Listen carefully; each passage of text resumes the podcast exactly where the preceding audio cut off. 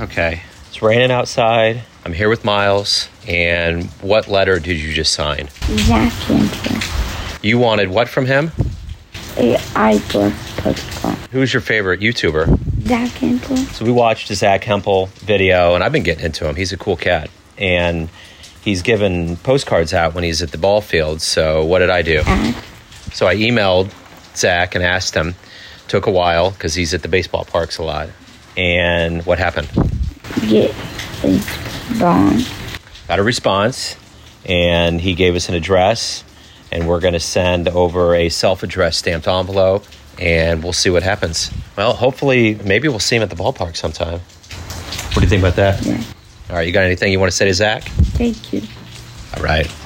Good job. Good work. Keep catching the balls. You're awesome, Zach.